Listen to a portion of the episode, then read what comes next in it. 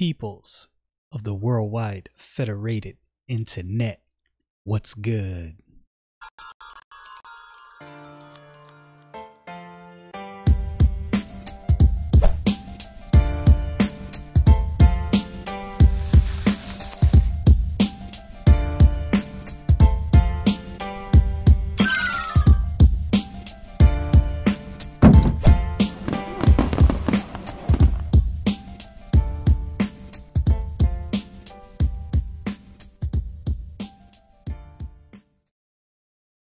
Welcome back.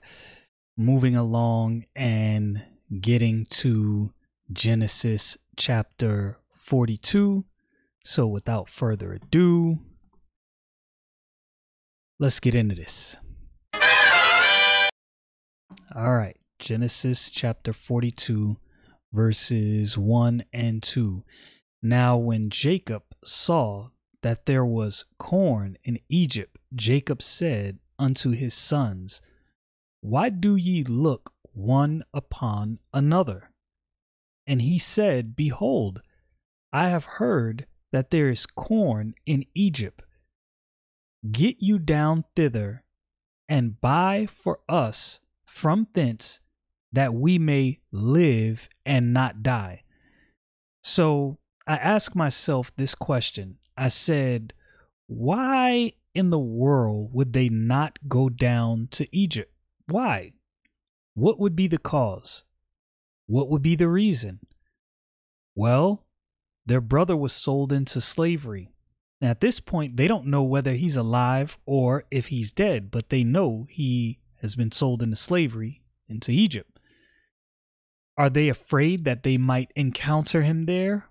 Are they afraid that somebody may mention that there was a Hebrew boy sold into slavery, however many, I think it was like 11 or 12 years before that, and maybe ask, did they know anything about this? This is, rather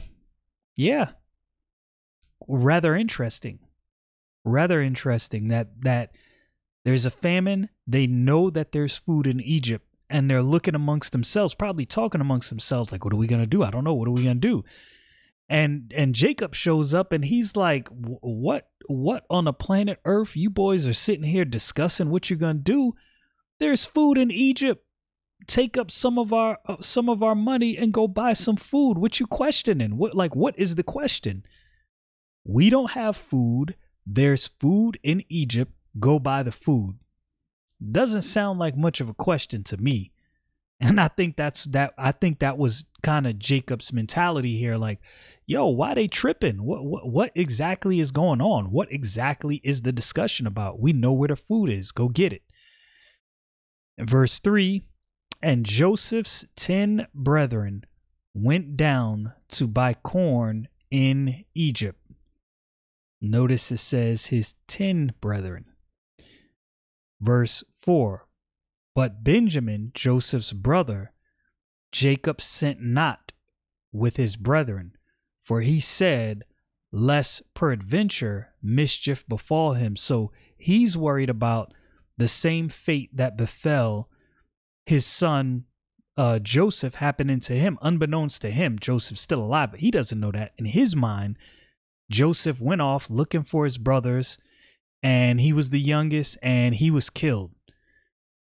I'm sure that devastated and traumatized Jacob from that point on. And I'm sure he did not let Benjamin out of his sight. He's like, nah, son, you ain't going nowhere.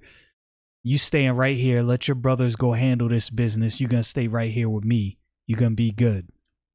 Verse 4, or verse 5. Is that where we're at? Yeah, verse 5. And the sons of Israel came to buy corn among those that came, for the famine was in the land of Canaan. Now, here's what's funny. What's funny is they tried to, because they did not like the vision that God gave to Joseph, they tried to do something to change the outcome, to change the future, so to speak. Not so to speak. That's exactly what they tried to do. Joseph had a vision. He said, this is what God has shown me. This is what's going to happen. And they said, nah, bro, we not having that.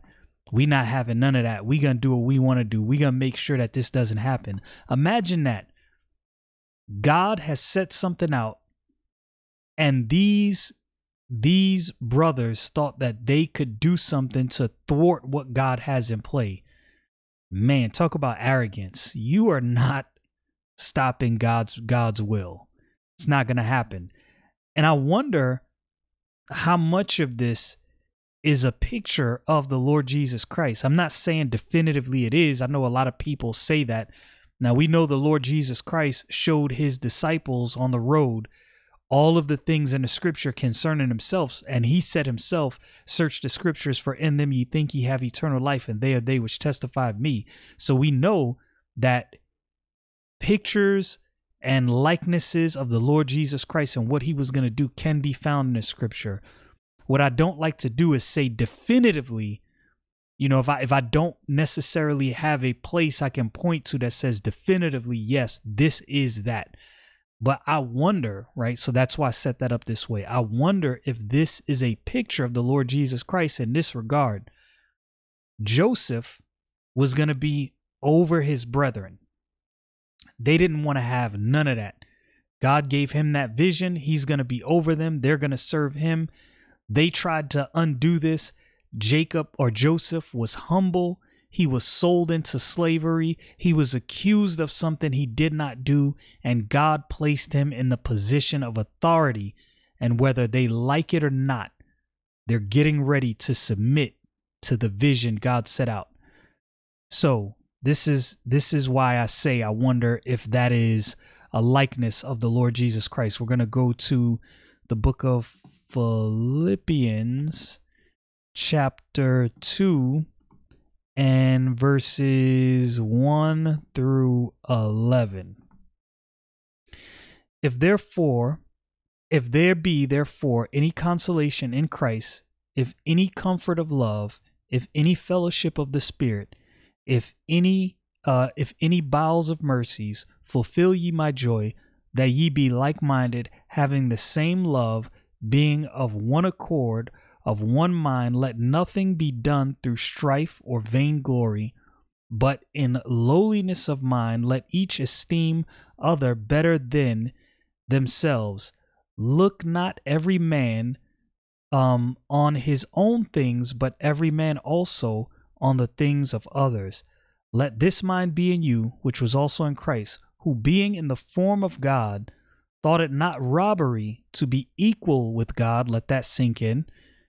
But made himself, let that sink in, but made himself of no reputation, and took upon him the form of a servant, and was made in the likeness of men, and being found in fashion as a man, he humbled himself and became obedient unto death, even the death of the cross. Wherefore God also hath highly exalted him, and gave him a name which is above every name, that at the name of Jesus every knee should bow, of things in heaven and things in earth and things under earth, and that every tongue should confess that Jesus Christ is Lord, to the glory of God the Father. Every knee will bow and every tongue will confess. Throughout ages, men have sought to do what they want to do. Men have sought out to make their own plans, make their own decisions, decide that this is not going to happen, do everything in their power to that end. In the end, ultimately, every knee is going to bow and every tongue is going to confess. Whether you want to or not, every knee is going to bow and every tongue is going to confess. So even though men have gone their own way and tried to do their own thing and prove their own ways and lean into their own understanding, and they know what God said, but yeah, we gonna do our own thing, and yeah, we're just gonna do our own thing, and that's not gonna happen. Oh no, it's gonna happen. Every knee will bow and every tongue will confess. So I wonder how much of this account is a likeness of that. I'm not saying definitively. I wonder. Verse 6 to 7, and Joseph was the governor over the land, and it was and he it was that sold all the people of the land, and Joseph's brethren came and bowed down themselves before him with their faces to the earth. And Joseph saw his brethren, and he knew them, but made himself strange unto them, and spake roughly unto them. And he said unto them, Whence came ye? And they said, From the land of Canaan, to buy food. He's older now. He's at least 11, I want to say 11 or 12 years has passed. They probably don't recognize him. He's adorned in Egyptian garb, looks completely different than how they're dressed. You know, they were shepherds, nomadic people, and he's dressed like royalty, matured, but probably a little bigger, voice changed. He's a grown man now. He's a teen. Last time they saw him, young teen. Now he's a grown man. I'm sure they have no idea who this is. They don't recognize him just at the moment. And he probably did some things to make sure they didn't recognize him, because at some point you'll see when we get on further in this chapter, they will recognize who he is. Verse 8 and 9, and Joseph knew his brethren, but they knew him not.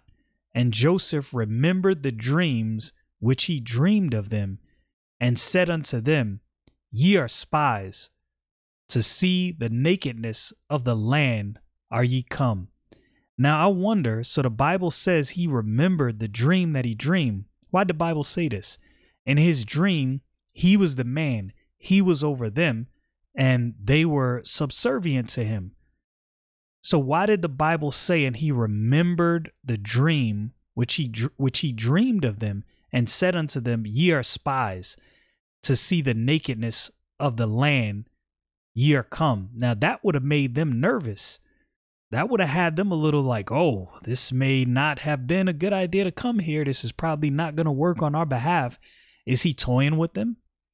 Right? So again, as I always say, as Solomon said when he was praying to God, which is a true statement recorded in the Bible. There's a reason it was recorded. There's not a just man upon the earth that doeth good and sinneth not.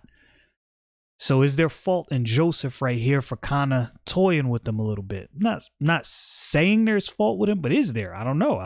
It's possible. It's a possibility. He was getting off, right? Like he's, oh, so y'all didn't believe me. Now y'all here. Let me rub this in a little bit. Let me have a little fun with this.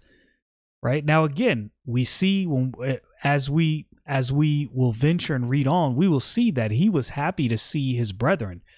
Right. He hadn't seen them in years. So he was definitely happy to see them. But I definitely wonder if he was toying with them, kind of taking a little bit of revenge for what they did to him. Right? Because we know that Joseph's not a perfect man, even though he was an upright and a just man for sure. We could see in his actions he was definitely a man who feared God, but I think he's getting some enjoyment out of this. But again, he was humbled at every turn, walking with God, sold into slavery because his brothers were mad at this vision. But in everything they did, trying to thwart what God had set out, God's plan still came to fruition. You know, there's people throughout history, I'm 100% convinced that thought they were going to be able to stay God's hand. Boy, you want to talk about a foolish endeavor. That is a foolish endeavor if I have ever heard of it. What God has set out to do will be done. And there is nothing that me, you, or any other being will do to stop what God has set forth. Y'all know what it is. Stay frosty, people.